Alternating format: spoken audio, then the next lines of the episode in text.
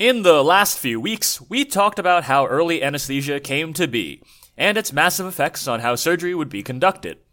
Since pain during procedures was no longer a major concern, surgeons began experimenting with longer, more complex procedures. But surgery still does not yet resemble anything that we'd recognize today, especially with regards to safety. This week, we'll tackle the topic of antisepsis, which is a method to combat serious infections, which makes things a whole lot safer. As you'll recall from our first episode, deaths from surgeries were still very common, regardless of procedure at this time. Many of these deaths were from infections, related to the wound of the operation, and more specifically, sepsis, where the infection gets into the blood and spreads throughout the body. Many of these infections came in waves, where a hospital might be free of sepsis cases for months and then suddenly be afflicted by a massive outbreak. You know from season 1 that at this point, antibiotics don't even exist yet. Treatments, therefore, of sepsis are very limited in the 1860s. Patients would often be given alcohol and beef tea to strengthen them. Beef tea, by the way, is a kind of soup made from beef that was supposed to still give all the nutrients of it. Neither of those treatments really did much good. What can do some good, even before we have antibiotics, is better hygiene. The first records of hygiene as an attempt to prevent infections were not actually directed at surgery, but instead at other diseases more generally. Charles White in Manchester insisted on cleanliness and ventilation of his surgical room as far back as 1773. It somehow then took another 75 years before, in 1847, Ignaz Semmelweis in Vienna required students coming from postmortem or dissecting rooms to wash their hands with disinfectants before entering hospital wards. Deaths fell from 15% to 1%. If you can believe it, though, washing your hands was actually controversial in some places, because God forbid you clean up a bit after working with literal dead bodies. Not all efforts to reduce infections were successful, though. For example, one doctor noticed that large hospitals had higher mortality in amputations, and suggested that small temporary structures should be used for surgery instead of these permanent ones. Two different materials were proposed one of iron to allow for treatment of the structure with flame in order to disinfect everything. The other suggestion was wood, so that you could just burn down the whole thing and then rebuild it, which is certainly one way to avoid cleaning. This solution proved far too cumbersome, not to mention being extremely wasteful, and I'm kind of glad that it didn't catch on, even if it may have been theoretically helpful. In the same vein, Florence Nightingale, the famous nurse, believed that hospitals constructed with a series of small pavilions would suffer less infections. A few were built in Germany, but those didn't show any differences either. Finally, then, we have some misguided accidental successes, as science often goes. One theory of how infections spread was by miasma, or a poisonous gas that spread the disease. The thinking went that miasma from sewage or other waste would waft into the hospital and contaminate wounds, causing an infection, upon which the wound would then generate more miasma, spreading it further.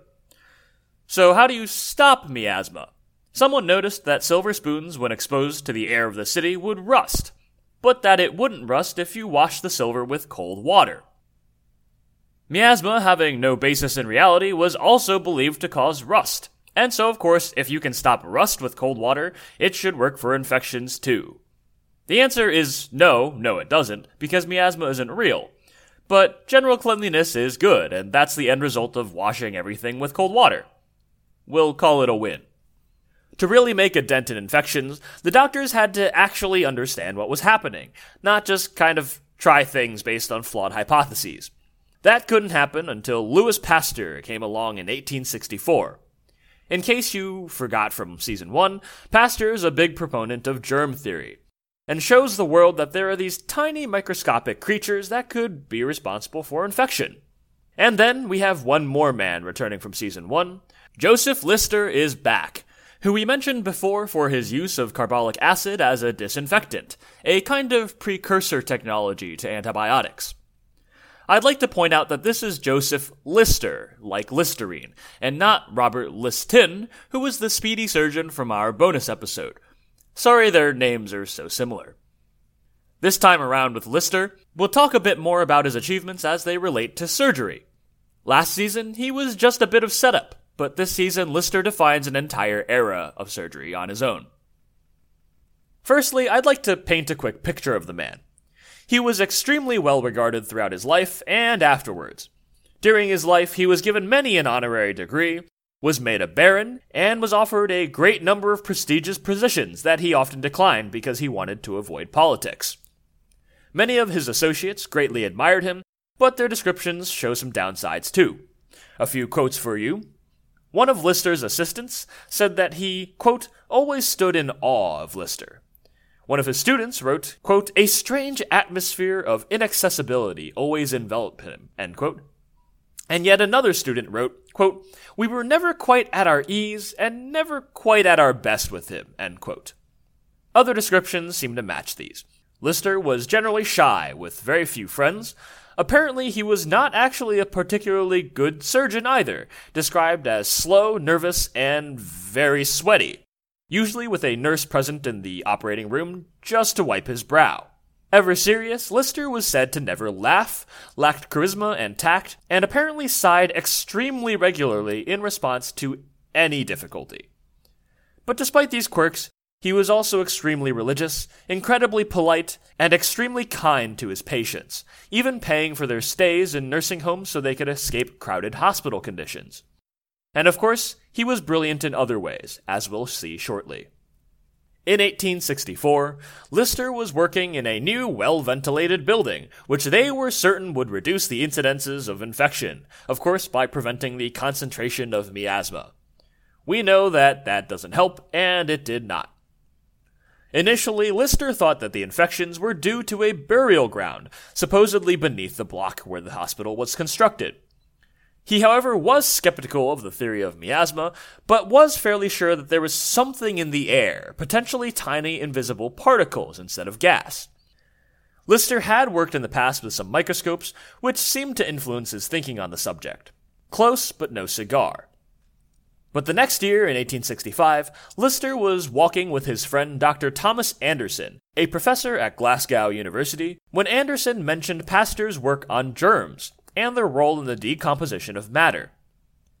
Unlike many of the time, and because of his familiarity with the microscopic world, Lister immediately accepted Pasteur's findings, and it fit with what Lister himself had been thinking. Infections came from the germs, which were in the air, and already in the wound before the patient even arrived at the hospital. It all made sense. Lister then set about trying to figure out how to kill the germs. Pasteur, in his experiments, used heat, for example, in milk, which is why pasteurization is a thing and is called pasteurization. Unfortunately, you can't really stick your surgical patient in a pot and boil him for a while without serious side effects. Luckily, Lister had read about using carbolic acid to clean sewage in order to reduce illness, and being used in hospitals as a cleaner generally. He figured maybe it would be useful in wound treatment too. His new method was unveiled later that year on an 11 year old boy named James Greenlees, who had broken his legs when struck by a cart. I'll let Lister describe it for you himself. Quote, my house surgeon, Dr. MacPhee, acting under my instructions, laid a piece of lint dipped in liquid carbolic acid upon the wound, and applied lateral pasteboard splints padded with cotton wool, the limb resting on its outer side, with the knee bent. It was left undisturbed for four days, when, the boy complaining of some uneasiness, I removed the inner splint and examined the wound. It showed no sign of suppuration, but the skin in its immediate vicinity had a slight blush of redness. I now dressed the sore with some water, having a small proportion of carbolic acid diffused through it, and this was continued for five days, during which the uneasiness and the redness disappeared, the sore, meanwhile furnishing no pus, although some superficial sloughs caused by the acid were separating. Suppuration, by the way, is a fancy word meaning generation of pus. If you recall from earlier, it was usually really common at this time for wounds to generate a lot of pus as the body dealt with germs, so no sign of any pus is very good. This description is more or less consistent with what we'd expect. The acid would help kill germs on the wound, which would help prevent infection, but would also irritate the skin because the acidity. However, this was just one case, and a relatively minor injury at that. Lister himself wrote that the injury may have healed without the carbolic acid anyway. So he tried it again on a much more serious case 10 months later. This time it was a large wound with lots of bleeding and a complicated bone fracture. Lister removed as much blood clot as possible, swabbed the wound with carbolic acid, attached his carbolic acid soaked lint, and then covered the lint with tin to provide a physical barrier to any further germs. This was to become his standard method for some time, and worked well enough to publish a study in The Lancet, a well known medical journal. It was only on 11 patients, but using his new method, not one had died from sepsis, a large contrast from the frequent deaths from infection of the time. He was to continue innovating for a long time on these techniques. Over the next years, he made a paste instead that slowly released carbolic acid instead of having to use soaked lint.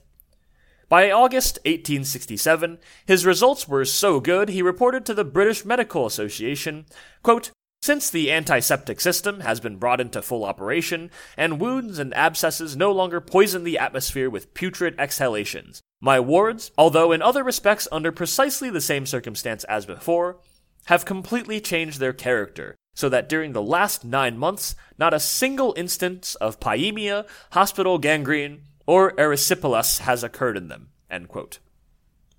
Pyemia, gangrene, and erysipelas are all subtypes of sepsis, so no cases from surgery for nine months was a big deal. Unfortunately, it took a long time for Lister's antiseptic methods to become widely adapted.